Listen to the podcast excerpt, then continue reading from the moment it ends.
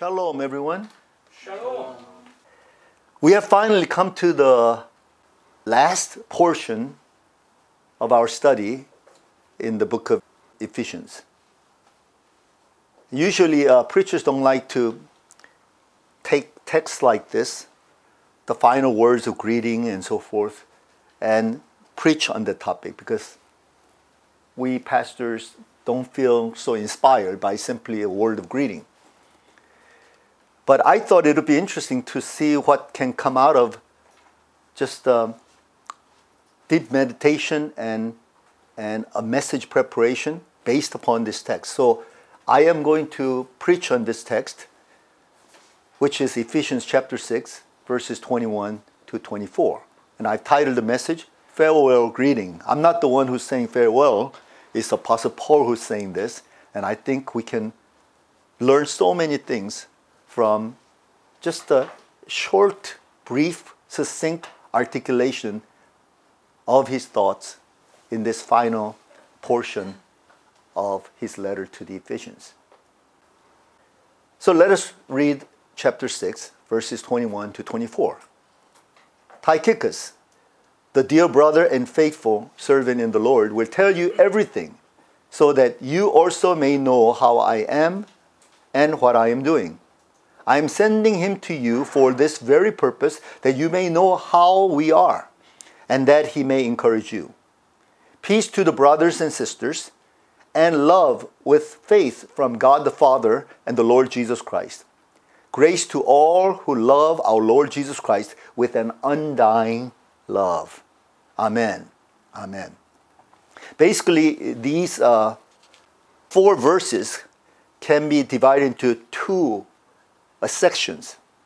The first section is basically a word of encouragement that Apostle Paul gives to the church in Ephesus and also all the other churches in Asia Minor.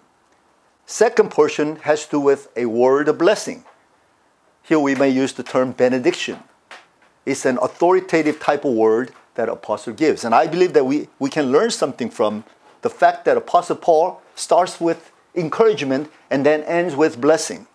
Now, some of you might say, well, I'm not a priest, I'm not a pastor, I don't have that kind of authority as a spiritual leader.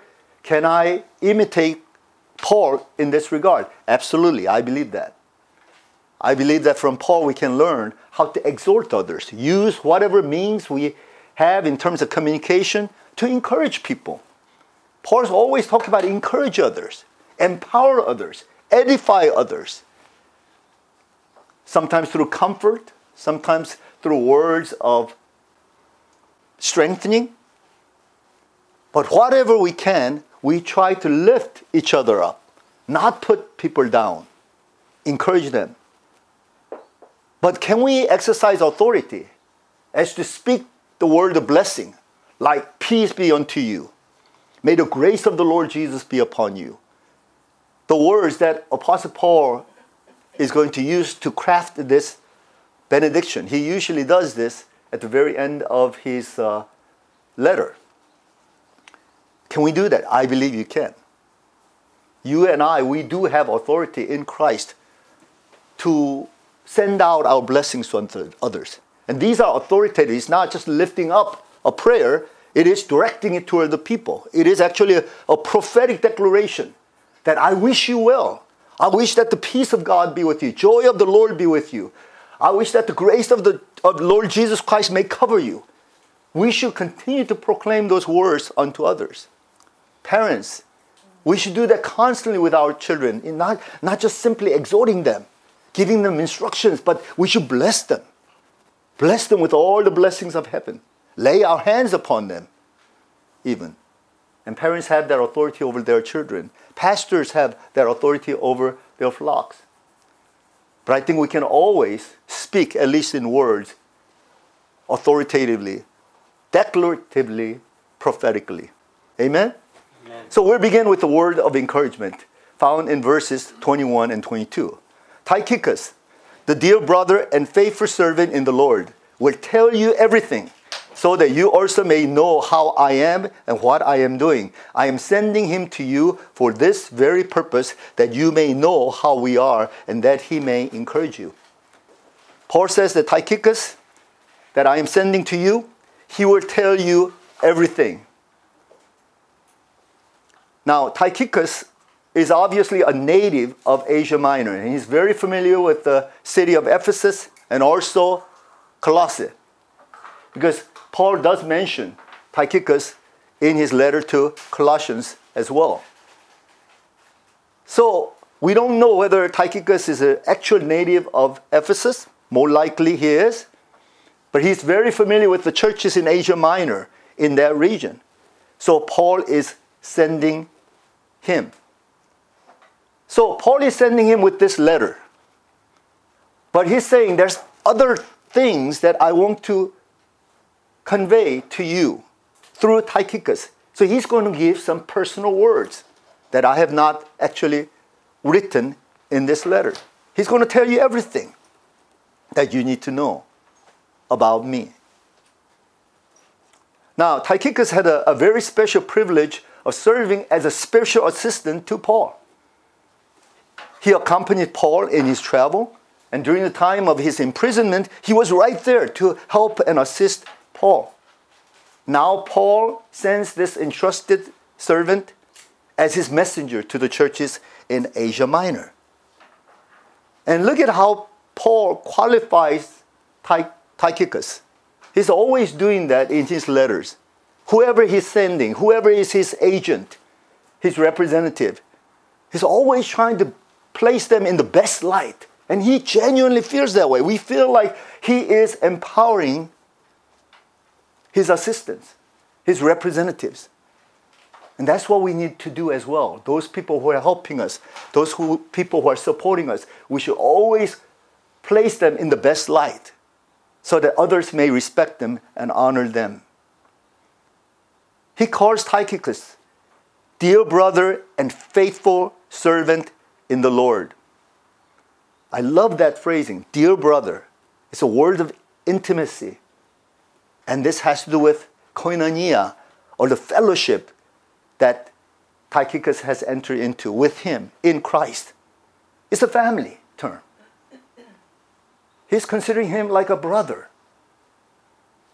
like a kin, and perhaps even closer than blood brother.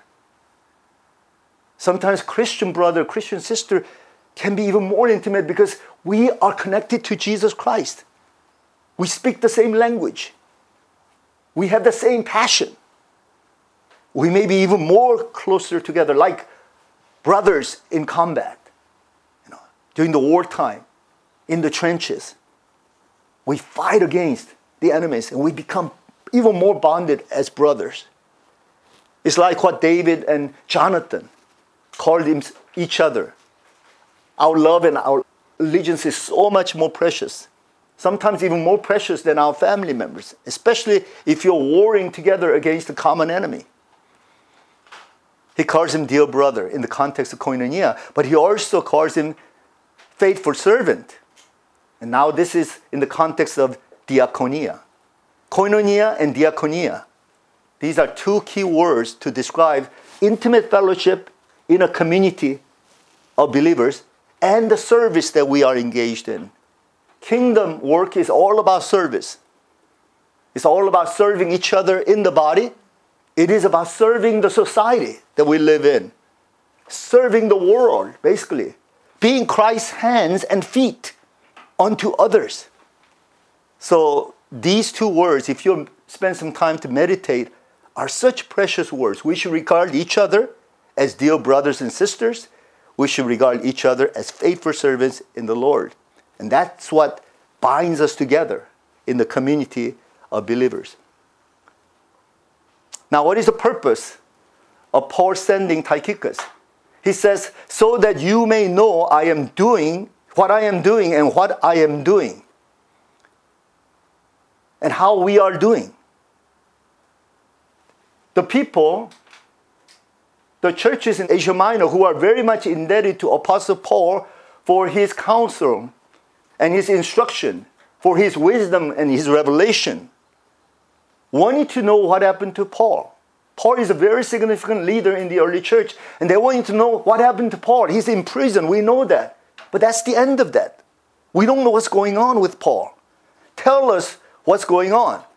And so Paul sends Tychicus, and he writes the contents in the letter, but we don't really get a sense as to what's going on with Paul. So he wanted to inform them of his state, his condition, and also perhaps his plan. Now we have to understand that he was in imprisoned state. And as we discussed last week, even if, if he was in a dire situation like this, he never really cared about himself. He wasn't entering into some kind of pity, pity party uh, and asking people uh, to uh, feel pity for him. No, rather, he's more concerned about them. He's simply asking them to pray for him so that he may be a bold witness in the midst of his imprisoned state.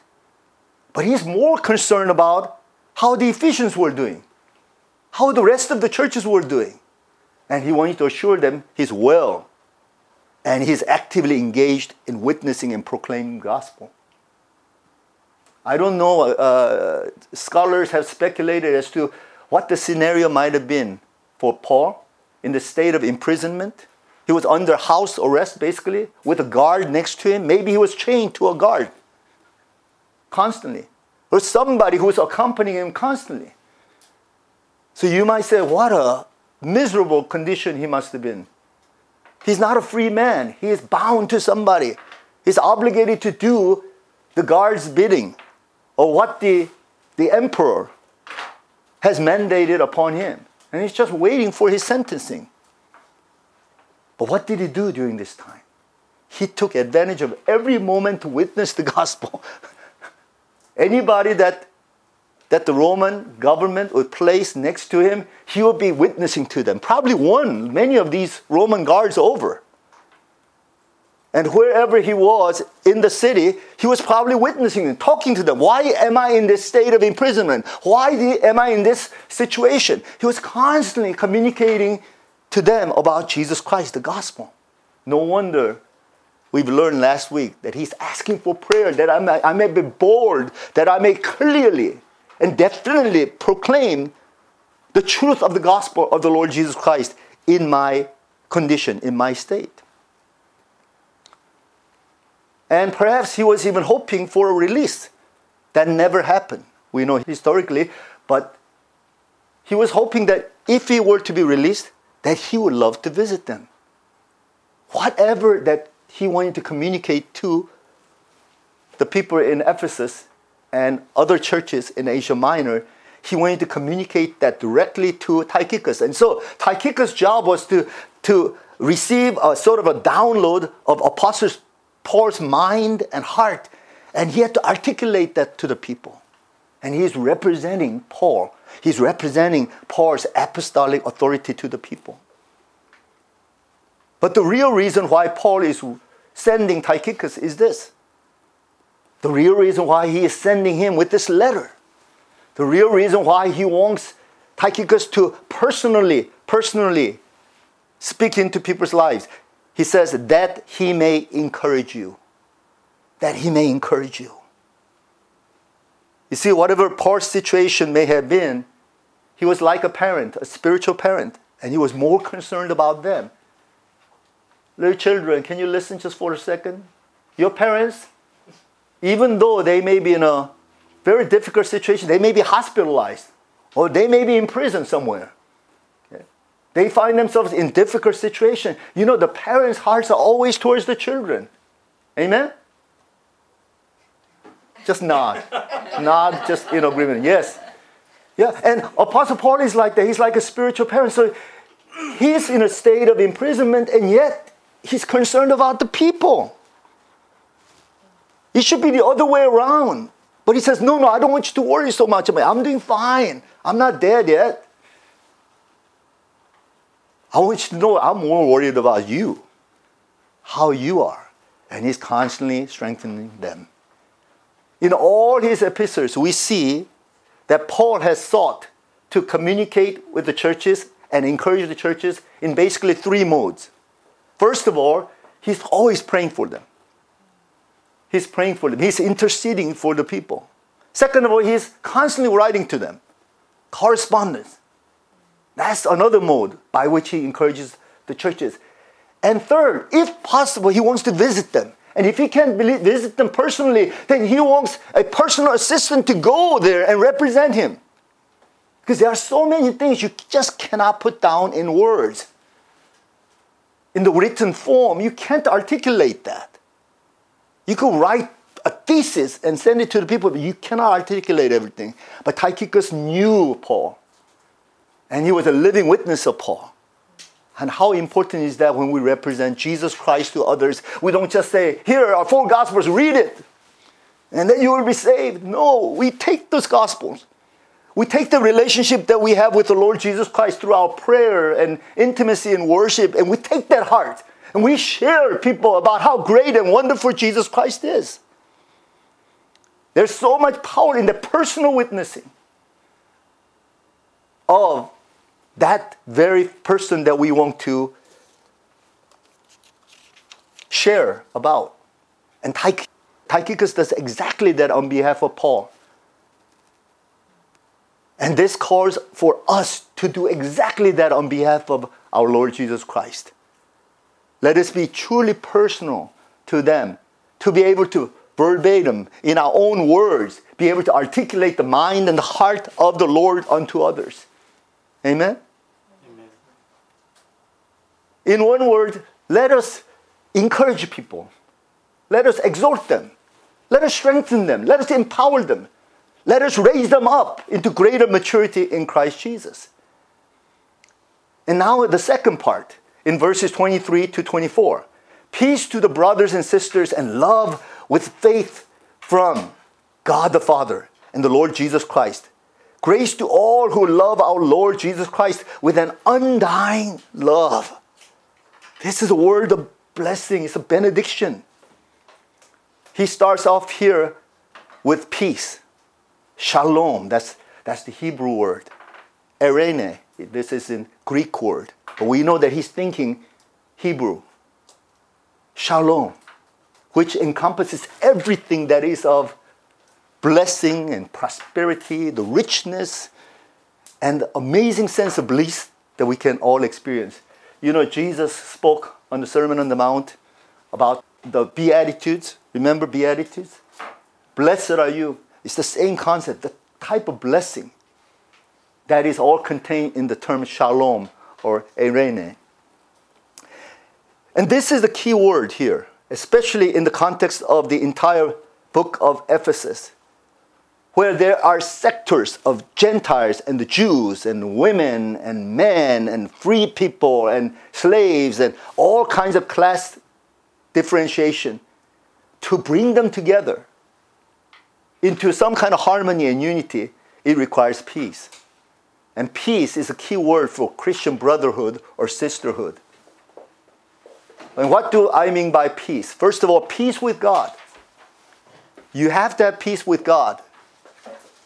North Korea and South Korea, it cannot just be negotiation, just an effort towards peace with one another, not just signing the peace treaty over and over and being faithful to that. This peace that true harmony can only happen when North Korea finds peace with God. Somehow that has to happen. And we have to be instrumental in that, bringing peace between people and God. Bringing peace with each other, that's given. We must make all our efforts to bring peace with each other. Peace of God.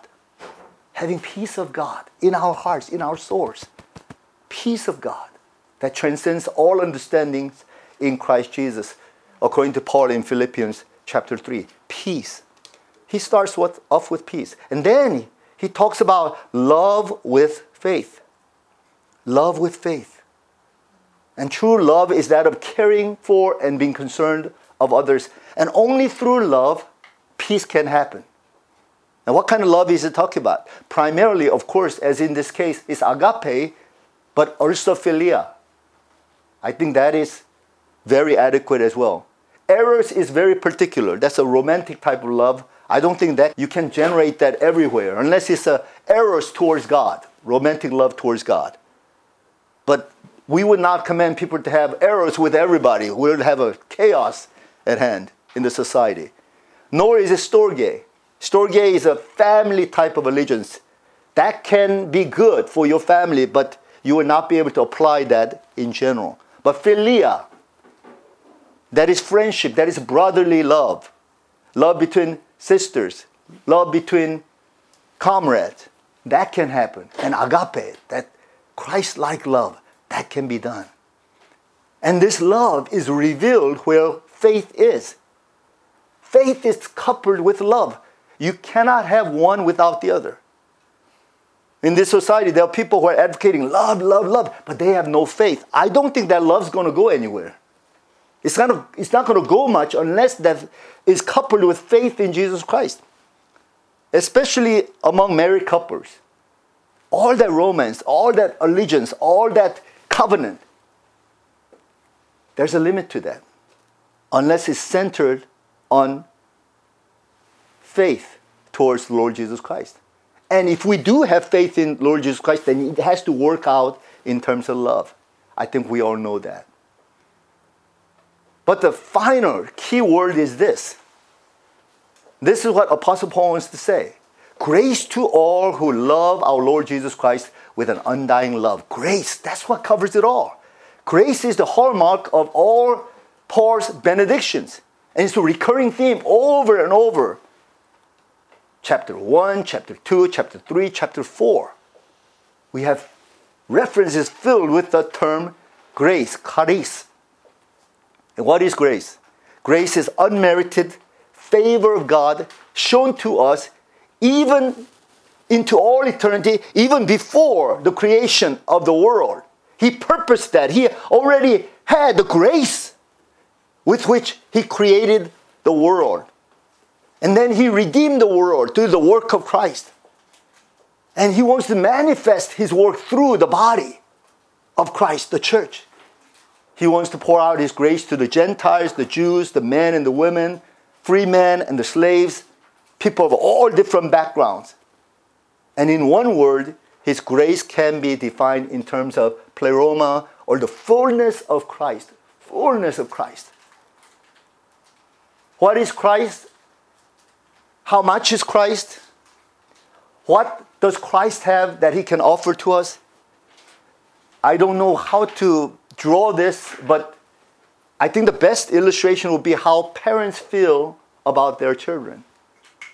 How much love they feel, how much grace and favor they have upon their children. It's, it's like it'll just explode their hearts if they try to articulate this.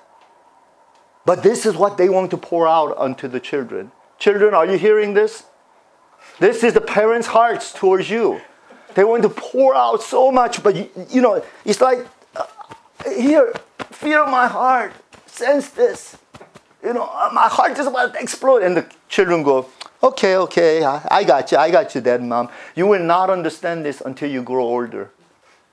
And you have your own children. And one day, you will feel that heart for your own children, and then you will become come to understand. Wow, that's how my mom and my dad felt about me. Can I hear amen from our little children? Amen? Amen. That was a silent amen. Thank you for that. Finally, this is what I want you to say. This, this wording is so precious. I think I could just preach on this phrasing here. To all who love our Lord Jesus Christ with an undying love.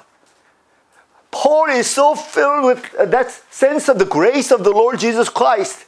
He wants to pour that out. To whom? To those who love our Lord Jesus Christ with an undying love.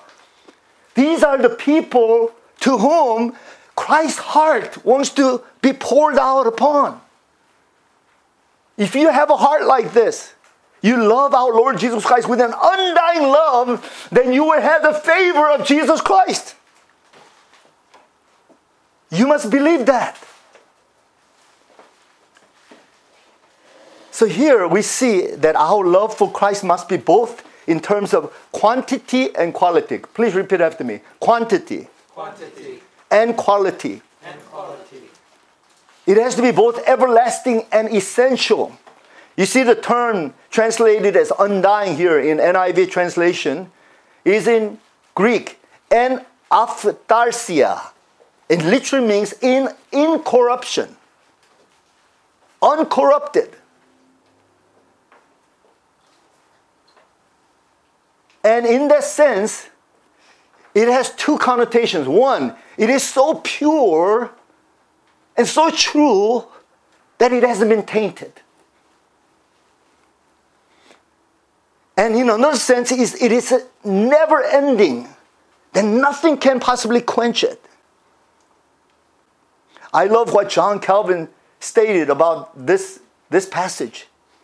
He said, The only way to truly enjoy the light of divine countenance is to love sincerely God's own Son, in whom His love towards us has been declared and confirmed. The only way to truly enjoy the light of divine countenance, to enjoy His favor, that He's looking upon us with pleasure and joy and satisfaction, is to love God's own Son most sincerely.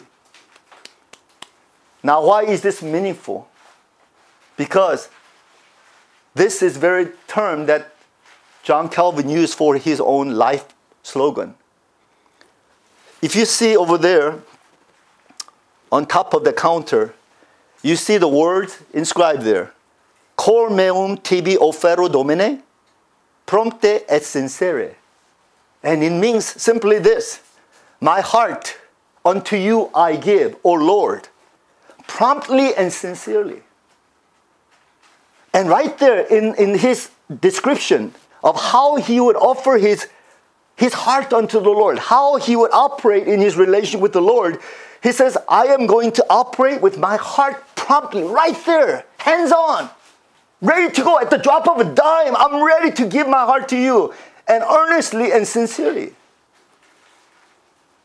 So you see, our heart of love and devotion to Christ must be true and pure and everlasting, even eternal.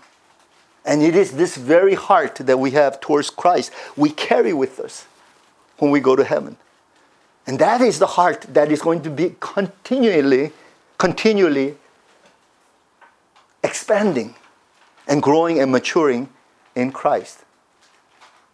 So once again, Paul says, Grace to all who love our Lord Jesus Christ with an undying love. If you don't get anything out of this message or the, out of the entire study of the book of Ephesians, just remember this last statement.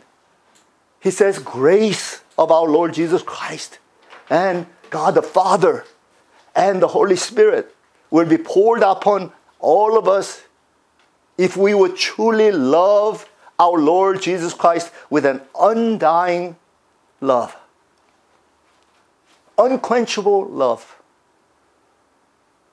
uncorruptible love, purity and trueness of our love that is everlasting. That is not just for a brief moment, a year or two, but it is to the rest of our lives and even into eternity. That's the type of love that Apostle Paul is talking about. Now, let me tell you, this type of love in the earthly state, the closest is that of parental love for the children. I don't see how any other type of love could possibly equal this type of love, earthly speaking. It's something that parents have towards their children.